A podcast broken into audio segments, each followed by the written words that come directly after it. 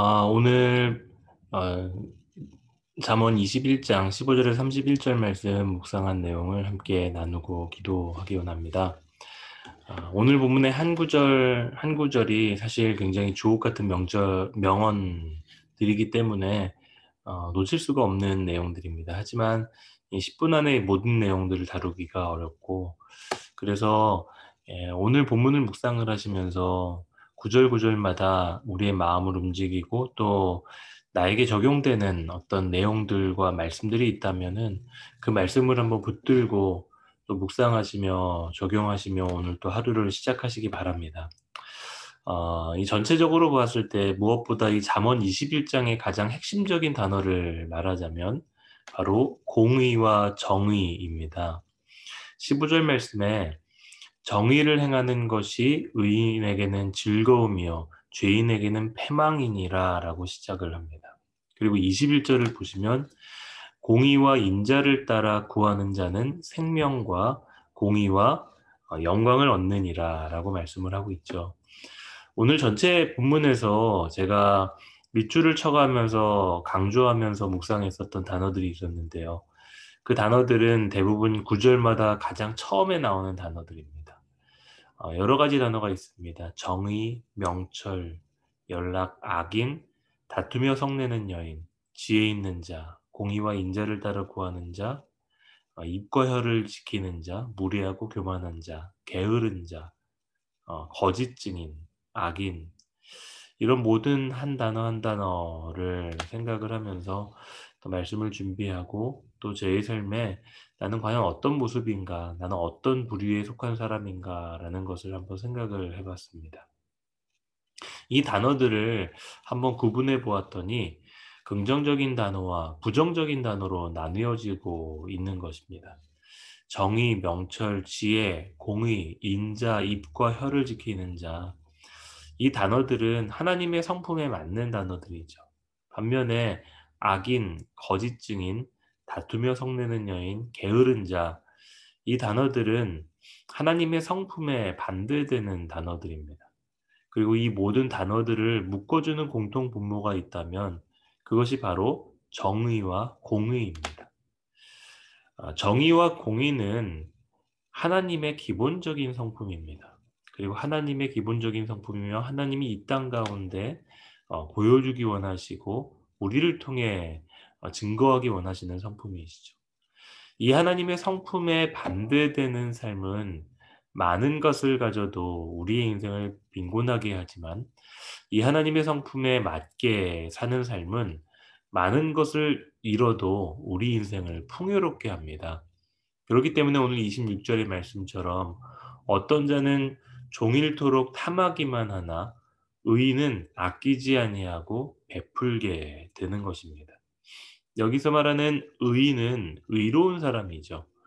하나님의 정의와 공의의 성품 앞에 순종하며 그 하나님의 성품대로 살기 원하는 사람, 그 사람은 아끼지 않고 자신의 것을 아끼지 않고 자신의 것을 잃는다고 하더라도 베풀게 되는 풍요로운 마음, 풍성한 마음, 그 풍성한 삶을 사는 사람이 바로 의인이다라고 말씀하는 것입니다.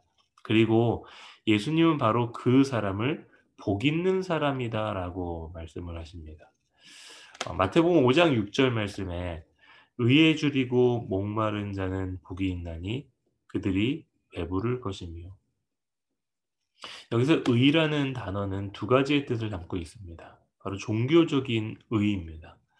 어, 죄인을 심판하고 멸하시며 의인을 보호하시는 하나님의 공의 justice라는 어, 종교적인 의를 담고 있고요. 윤리적인 의를 또 담고 있기도 합니다.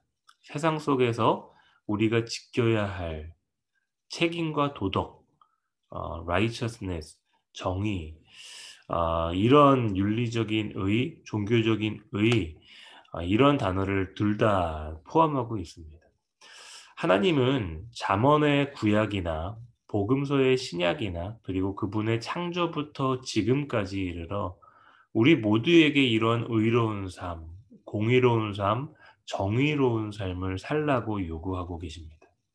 그리고 이 하나님의 성품의 기준에서 벗어나는 모든 것이 바로 죄이죠. 그렇기 때문에 모든 인간을 어, 죄인이다라고 표현하는 것입니다. 그리고 우리는 그 죄의 열매인 불공정, 탐욕, 거짓, 게으름, 악인 그러한 삶을 살아가고 있는 것입니다.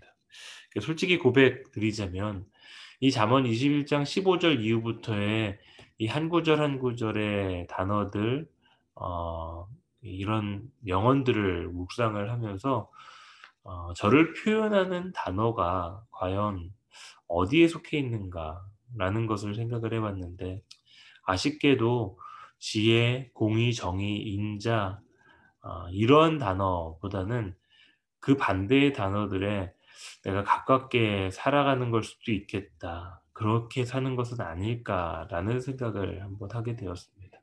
여러분은 어떠십니까?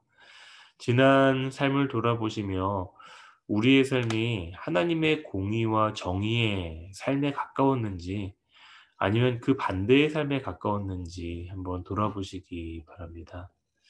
당시 고대 근동 지역에서 이 공의와 정의를 행하는 것은 왕이 해야 될 의, 임무였고 의무였습니다. 하지만 하나님은 왕에게만 이 공의와 정의의 어, 의무를 부여하신 것이 아니라 이스라엘 공동체 전체가 이 공의와 정의를 행하기를 원하셨습니다. 특별히 방대한 분량의 그 선지서 예언서만 보아도 내용의 많은 부분이 우리가 살고 있는 이 세상 속에서 그리고 공동체 속에서 이 정의와 공의를 이루어가지 못하고 있는 왕과 지도자들과 백성들을 비판하는 내용을 담고 있습니다. 이스라엘 공동체 안에서 행하지 못하는 정의와 공의. 하나님은 그들의 공의롭고 정의로우신 그 하나님의 성품을 세상에 흘려보내기를 원하셨습니다. 그런데 불행히도 우리는 그리고 그들은 정의와 공의의 문제보다는 신앙의 문제, 구원의 문제에만 더 많은 관심을 가지고 살아갔습니다. 내 신앙의 깊이와 내가 찬양하고 예배하며 드리게 되는 감동과 그 은혜, 그 구원의 문제에만 너무나도 많이 초점을 맞추다 보니까 주변이 보이지 않고 이 땅 가운데 하나님이 우리에게 주신 공의와 정의의 의무에는 소홀히 하지 않았나 돌아보게 됩니다. 여러분 우리는 다시 한번 우리의 신앙을 점검하며 진지하게 질문해 보아야 합니다. 주일 성수를 하는 것 중요하고 새벽 예배 드리는 것도 중요하고 그리고 내 개인의 신앙생활을 영위해 가는 것도 너무나도 중요한 것이죠.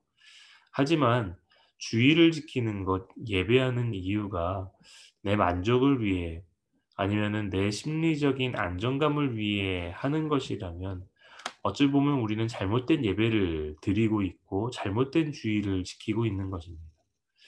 예배를 드리고 주의를 지키는데 나의 한 주간의 삶은 오늘 이 잠언에 나타나는 악인의 모습이요 게으름과 분노하는 모습이고 또 물질에 대한 탐욕과 집착으로 살아가는 모습이라면 하나님은 우리에게 이 말씀에 귀를 기울이기를 원하실지도 모릅니다. 3무엘상 15장 22절 여호와께서 번제와 다른 제사를 그의 목소리를 청종하는 것을 좋아하신 같이 좋아하시겠나이까 순종이 제사보다 낫고 듣는 것이 수양의 기름보다 낫습니다. 이제 우리는 어, 대면 예배에 함께 참여하고 또 함께 모여서 예배하게 될 것입니다. 그런데 여기서 우리 스스로에게 한번 중요한 질문을 던져볼 필요가 있습니다. 모여서 예배하는 것이 중요한가요? 아니면은 예배의 목적을 분명하게 알고 예배하는 것이 중요할까요?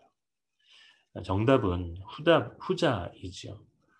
우리의 예배의 목적을 확실하게 하고 그 예배 드리고 그 예배를 준비해야 합니다. 예배의 목적은 우리가 예수님의 이름을 높여드리며 하나님께 영광을 올려드리는 것입니다. 그리고 그분의 성품을 배우고 그 성품대로 한 주간의 삶 속에서 순종하며 살아가는 것.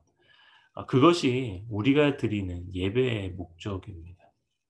예배를 드리는데 예수님의 성품이 내 삶 속에서 드러나지 않는다면, 아니, 오히려 그 반대되는 오늘 이 잠언에 나타나는 악인의 모습, 게으르고 탐욕스러운 삶을 살아간다면 어찌 보면 우리의 예배는 아무런 의미가 없다라고 해도 과언이 아닐 것입니다.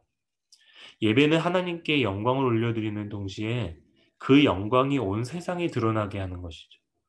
마태복음 5장 16절에 이같이 너희의 빛이 사람 앞에 비치게 하여 그들로 너희의 착한 행실을 보고 하늘에 계신 너희 아버지께 영광을 돌리게 하라.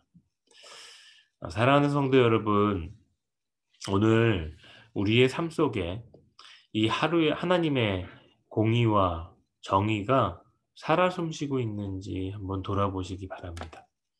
우리의 의로운 삶을 통해 아, 우리의 자녀, 가정, 그리고 공동체와 직장과 속해 있는 모든 처소에서 하나님의 영광을 드러내는 삶을 살고 있는지, 나의 착한 행실을 통해 빛이 되는 나의 선한 행실을 통해 그 하나님의 영광을 세상 속에 자녀에게 드러나고 있는 삶을 살고 있는지 돌아보시기 바랍니다.